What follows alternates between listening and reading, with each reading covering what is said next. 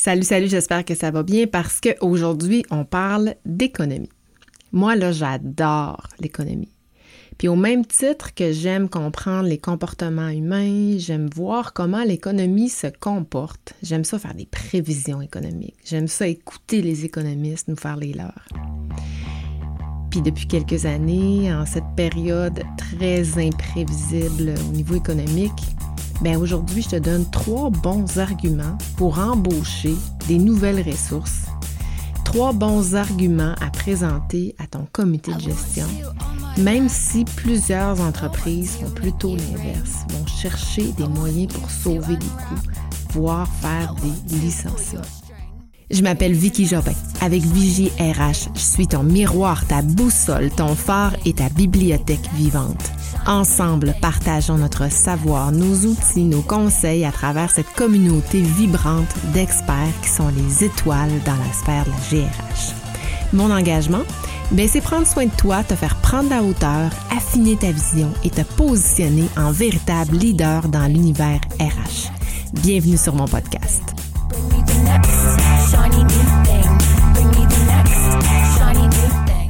Avant de te parler d'économie, tu as sûrement remarqué que je prends depuis quelques semaines une orientation qui est beaucoup plus RH. C'est drôle parce que j'appréhendais un niveau d'écoute qui allait diminuer, mais honnêtement, je pense que je, je, suis sur la bonne voie parce que le niveau d'écoute est resté à peu près le même, à peu près égal. Mais bon, évidemment, mon but, c'est de faire entendre mon message à plusieurs personnes, à plus de personnes possible, pour qu'ensemble, on contribue à l'élévation de la profession RH, puis qu'on prenne le contrôle sur sa transformation, qu'on joue un rôle sur sa transformation. Puis comme ma mission professionnelle, ben, c'est de rendre les entreprises plus humaines, plus agiles, plus axées sur l'intelligence collective. Puis je sais que c'est, pour, c'est la même chose pour toi aussi.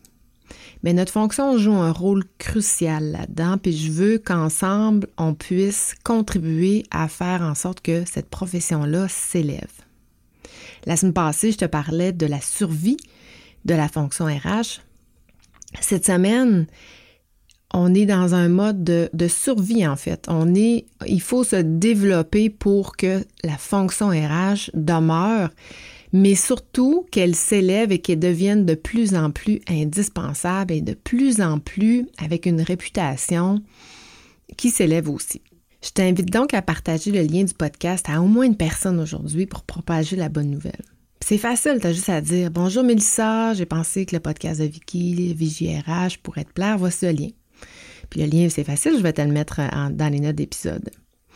Alors merci d'avance et surtout merci d'être là à chaque semaine pour écouter mes rêves, mes ambitions pour la profession, puis écouter mes, recherches, euh, écouter ma voix finalement. Donc, euh, ceci étant dit, parlons économie maintenant. Le 18 décembre dernier, j'ai assisté à une conférence d'Investissement Québec sur les perspectives économiques qui parlait notamment de l'impact de l'inflation sur le marché du travail. C'est d'ailleurs le, titre de cette conférence-là qui m'a interpellée et la raison pour laquelle j'y ai participé. Évidemment, on nous a essentiellement présenté les effets perturbants, les effets imprévisibles de la pandémie sur l'économie. Hein, on le sait, dans les dernières années, ça a été très imprévisible. On a vu des choses euh, auxquelles on ne s'attendait pas. Puis la pandémie qui a commencé en 2020 a complètement ébranlé les fondements de l'économie, avec rappelons-nous, à une chute drastique du PIB. Des perturbations, on le voyait, les, bateaux euh, dans les ports euh, qui ont amené des perturbations sur les chaînes d'approvisionnement. Plus capable de s'approvisionner, une, forte euh, hausse des coûts de la matière première, donc des choses qu'on ne s'attendait pas, qu'on n'avait pas prévues. On a vu des changements de comportement chez les consommateurs, à acheter des choses, à investir, à, faire des surenchères sur des maisons. C'était fou, le comportement euh, était complètement imprévisible. On a vu et un, élément qui nous, euh, qui nous touche à peu près tout le monde euh, qui a une maison, ben, une, des hausses des taux d'intérêt. Hein, la Banque du Canada a monté son taux d'intérêt jusqu'à 5% ce qui s'est jamais vu dans les 40 dernières années. Et d'ailleurs, la hausse des taux d'intérêt est devenu un des principaux défis des entreprises. Et l'économiste qui nous a fait cette présentation-là, cette conférence-là, qui s'appelle Mia Hamzi, dit que une majorité des entrepreneurs estiment que son plein impact n'est pas encore arrivé. Elle nous dit que théoriquement, l'effet de la montée des taux prend entre 12 et 24 mois à se manifester. Puis la semaine passée, j'en ai parlé un peu, ça fait à peu près euh, aujourd'hui 18-20 mois. Donc, les entreprises, les organisations commencent à voir les effets des taux d'intérêt. Et c'est ce qui nous intéresse aujourd'hui, des défis de recrutement qui forcent les entreprises à hausser les salaires, allant jusqu'à une inflation de 8% de la masse salariale qu'on a vécue en 2022. C'est énorme. Donc, évidemment, ça a un effet sur l'augmentation des coûts pour tout le monde, tous les consommateurs. Donc, tout le monde, inévitablement, est touché par cette turbulence économique. Ce que je retiens de cette conférence-là, ce qui m'a vraiment fait allumer, puis je trouvais qu'il y, avait, vraiment un paradoxe entre, tu te souviens, j'ai fait un, sondage sur euh, les perspectives 2024 et ce que je, voyais dans mon sondage versus les tendances économiques, il y a comme une espèce d'écart, un paradoxe en termes de recrutement puis en termes de pénurie de main-d'œuvre. Donc, ce que je retiens, c'est qu'en 2024, c'est vraiment une année pour tirer des opportunités. Donc, une année pour bâtir, pour poser nos fondations, pour peaufiner nos outils, pour faire nos interventions nécessaires, faire notre ménage, en fait. Hein. Ce qui est le bois mort, on, s'en débarrasse. Mais c'est surtout une année pour embaucher, même si les besoins sont peut-être prévus pour un peu plus tard. C'est évidemment une année pour investir dans nos pratiques de mobilisation aussi. Hein, si on a un ralentissement économique, c'est le temps de s'améliorer. Puis au même titre que des entreprises profitent des ralentissements économiques pour investir, soit en marketing, parce que c'est deux façons de voir. Il y en a qui vont arrêter d'investir, puis d'autres qui disent qu'ils veulent être plus à l'avant-garde en disant non, c'est le temps d'investir dans le marketing pour que quand la reprise revient, on est beaucoup plus fort. Donc, au même titre qu'on va investir dans le marketing, on va investir dans, des investissements euh, technologiques, en robotisation, par exemple. Puis au même titre aussi que quand on vit des ralentissements, ben, on en profite pour former nos ressources, former nos employés pour les retenir minimalement. On l'a vu avec le programme euh, PACME qui l'argent, l'enveloppe euh, qui s'est fondu, puis que tous les, les, fournisseurs de formation en ont profité pour ben, pour, proposer des offres qui étaient euh, intéressantes et moins intéressantes. Mais bon, ça, c'est un, autre, un autre débat.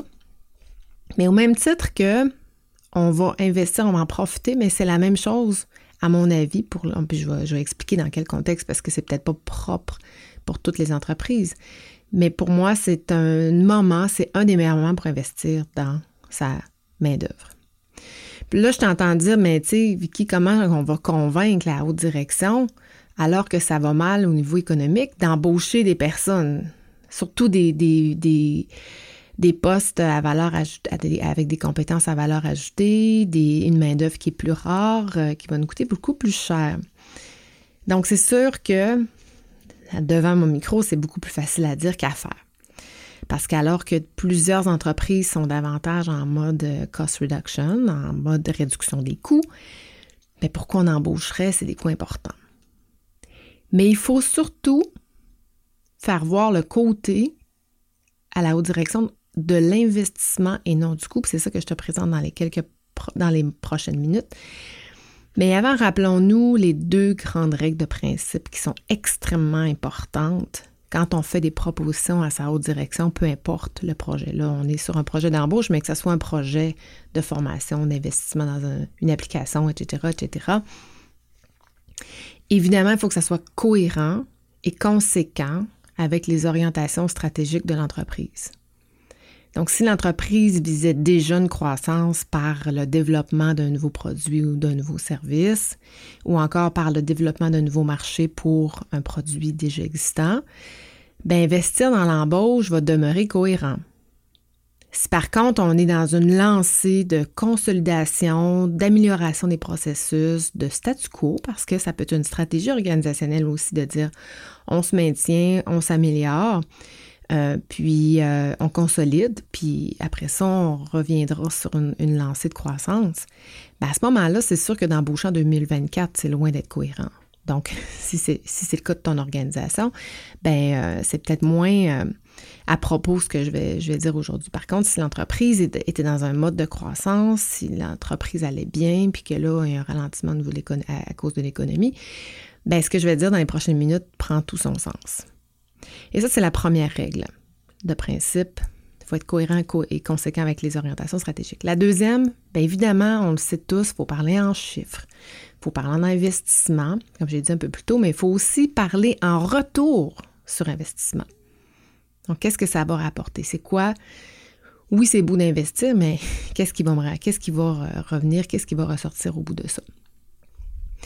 Donc, si ça, c'est cohérent pour toi, voici trois arguments que je présenterai à mon prochain comité de gestion, si j'étais toi, pour justifier le fait d'embaucher des ressources en 2024. Là, je vais te présenter ça à travers différents exemples, mais ça peut être tout à fait autre chose. C'est juste pour susciter euh, la réflexion, faire euh, euh, introduire des nouvelles idées, mais on n'est pas dans un copier-coller. Je pense que la fonction RH doit être créative et s'inspirer au-delà de copier-coller ce qu'on lui propose. Je pense d'ailleurs, là, c'est un petit message que je passe, mais euh, mais voilà, le but d'aujourd'hui, c'est plus de t'inspirer. Donc, premier argument, ça va nous permettre de se positionner avant les autres et d'être prêt pour la reprise économique. Mia Hamzi, l'économiste chez Investissement Québec que je, je te parlais tout à l'heure, elle mentionnait qu'elle, en période de ralentissement, les entreprises ont à l'inverse le réflexe de ralentir leur investissement puis les embauches pour conserver un fonds de roulement. Mais elle dit que les entreprises risquent de se faire devancer par d'autres qui vont avoir décidé de profiter de ce moment-là pour investir dans leur technologie, dans leur innovation, dans la formation de leurs employés et dans l'embauche. Donc, ces entreprises vont être en meilleure position pour profiter de la reprise. Donc, ça, c'est un économiste qui le dit. Déjà, ça, ça amène une certaine crédibilité. Donc, c'est le temps d'embaucher la main-d'œuvre avec des compétences qui sont stratégiques, des compétences compétitives à valeur ajoutée que les autres entreprises n'ont pas ou encore embaucher des ressources qui ont des compétences pour optimiser nos façons de faire. Et là, on en parle beaucoup euh, d'intelligence artificielle, oui, puis de, technologie, d'avancées de, technologiques. Je pense que peu importe son domaine, peu importe ce que l'entreprise fait, tôt ou tard, on est heurté par toute la technologie. On n'a pas le choix de mettre le pas dedans. On n'a pas le choix d'avancer au niveau technologique. Sinon, on va, se faire, dépasser. Mais dans le domaine des TI, notamment, on va chercher des ressources qui ont la capacité à aligner leurs initiatives technologiques avec les objectifs de l'entreprise. Je te donne un exemple. Un directeur des systèmes d'information pourrait identifier que l'entreprise perd du temps dans la gestion de ses commandes en raison de processus qui sont faits encore manuellement ou encore qui sont désuets. Donc, on vit avec ça depuis. On, connaît le, problème, on vit avec ça depuis plusieurs mois, puis on, pèle ça par en avant parce qu'on n'a pas le temps, puis on n'a pas les ressources pour s'en occuper. En 2024, ça va être l'occasion de chercher une personne avec les compétences pour concevoir puis mettre en œuvre des solutions, soit d'automatisation, comme un système ERP, qui va permettre de revoir les processus d'une commande bout à bout. Donc, l'entreprise va bénéficier d'une réduction des erreurs de commande, d'une accélération de son cycle de vente, d'une meilleure visibilité de ses stocks, puis d'une augmentation de son efficacité opérationnelle, surtout quand l'économie va reprendre. Ça pourrait aussi être le temps d'embaucher un responsable en innovation de produits qui, lui, va, s'impliquer à développer des nouveaux produits. Donc, cette période latente va permettre d'investir dans des nouveaux produits. Ça pourrait être aussi le temps d'embaucher un spécialiste en intelligence artificielle qui, lui, va jouer un rôle crucial pour améliorer l'efficacité, la qualité, l'innovation dans nos processus de production. Il pourrait mettre en œuvre des systèmes d'intelligence artificielle pour tout automatiser nos processus de production, ce qui va évidemment réduire les erreurs humaines et augmenter l'efficacité opérationnelle, la performance opérationnelle et inévitablement la performance financière. Et qu'est-ce que ça amène avec, en ce contexte difficile de recruter de la main-d'œuvre dans tous les domaines, que ce soit spécialisé ou, pas? Mais au niveau des opérations, on, a vu dans les dernières années euh, une baisse des, critères d'embauche. Moi, je me souviens, euh, chez Stracker, le secondaire 5 était, était obligatoire. On a vu dans les dernières années euh, une diminution de ce critère-là, par exemple. Mais au niveau des opérations, c'est une main-d'œuvre qui n'est pas facile à embaucher. En fait, une bonne main-d'œuvre facile à embaucher. Donc, en investissant dans l'optimisation de nos processus, ben, ça va réduire non pas seulement les erreurs, mais les besoins en main-d'œuvre au niveau des opérations. Donc, tu imagines l'investissement. C'est que j'investis, oui, peut-être dans une ressource qui me coûte dans les six chiffres, mais éventuellement, je vais peut-être avoir besoin d'embaucher deux, trois, quatre, cinq personnes de moins et de réutiliser la main-d'œuvre que j'ai pour euh, les former puis les amener à euh, œuvrer euh, avec d'autres responsabilités, faire d'autres choses dans l'organisation à, à, valeur ajoutée.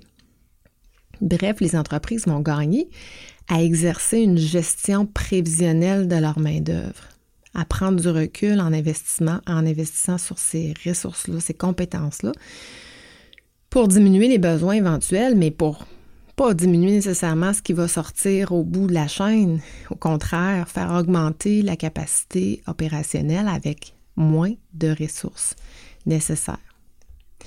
Puis en ce moment, le marché du travail semble s'assouplir avec une diminution du nombre de postes vacants qui est passé là, de juillet 2022 euh, à 250 000 à 150 000 en octobre 2023. Donc, un an et quelques plus tard, donc 100 000 postes de vacants de moins à embaucher. Donc, en même temps, des nouvelles professions apparaissent. Des nouveaux joueurs sortent des maisons d'enseignement avec des nouveaux diplômes qu'on ne connaît même pas encore. Miyamzi précisait dans sa conférence que la rareté des talents persiste parce que le nombre de chômeurs pour pouvoir ces, ces postes, ce type de poste, est encore faible. Mais le ratio étant d'un par poste était plus élevé il n'y a pas si longtemps. C'est allé jusqu'à 5 par poste. D'où l'intérêt de tirer opportunité de la fenêtre 2024 parce que on prévoit une, diminution, une augmentation pardon, du taux de chômage en 2024, mais qui va revenir à ce qu'on a connu en 2025. Donc, c'est temporaire, cette période de temps, d'où euh, le sujet d'aujourd'hui, l'intérêt de vouloir embaucher à court terme. Je vais donner d'autres arguments dans quelques minutes aussi. Donc, justement, à mon avis, le deuxième argument qui parle le plus techniquement, ben, c'est que ça va nous faire sauver des coûts, des coûts de recrutement. C'est un des meilleurs investissements à faire en 2024 parce que les employeurs vont recevoir plus de CV en 2024. Je ne sais pas si tu as écouté mon épisode 100 avec Caroline Baudet et Annick Paradis qui m'ont confirmé qu'ils commençaient à recevoir un peu plus de CV, puis des CV de qualité quand même, pas, pas, n'importe quoi. Donc, tu peux aller voir, si tu veux en savoir plus, c'est l'épisode 100 euh, sur les prévisions 2024. Mais en 2025, les candidats vont se faire moins nombreux. Puis en raison de la courbe démographique, parce que les bébés boomers vont quitter massivement le marché du travail, puis on va avoir beaucoup moins de jeunes pour les remplacer. Donc ça, c'est une des raisons pour laquelle le taux de chômage va revenir. Puis là, ben, si on met si on ajoute à ça une remontée économique, ben là, tu vois qu'il y a beaucoup de facteurs qui vont influencer le taux de chômage. Donc, on est quand même dans une période où euh, ce, taux de chômage-là est influencé par plusieurs facteurs. Et là, je disais parler euh, des coûts, ça va sauver des coûts, rappelons-nous, les différents coûts de recrutement. Hein. il y a des coûts indirects, des coûts directs. Tous les coûts reliés à la publicité ou quand on fait affaire avec des agences de placement, toutes les technologies qu'on a besoin, les tests d'évaluation. Si je passe euh, euh, cinq candidats, mais qui se placent tout ailleurs, mais ben, ça m'a coûté cinq fois des tests d'évaluation, des, des, prises de référence. Puis au, final, j'ai n'ai même pas de ressources. Donc, ça, c'est des coûts. C'est même pas des, investissements, c'est des dépenses. Donc, s'il y a moins de ressources, les ressources vont être plus enclins à, accepter des offres. Donc, je vais diminuer mes coûts beaucoup à, cet effet-là. Évidemment, tout le temps du recruteur. Examiner les CV, coordonner les entrevues. Des fois, il y a des frais de déplacement pour soit les recruteurs ou les candidats, etc. Plus on passe de temps et de candidats en entrevue, plus ça coûte cher.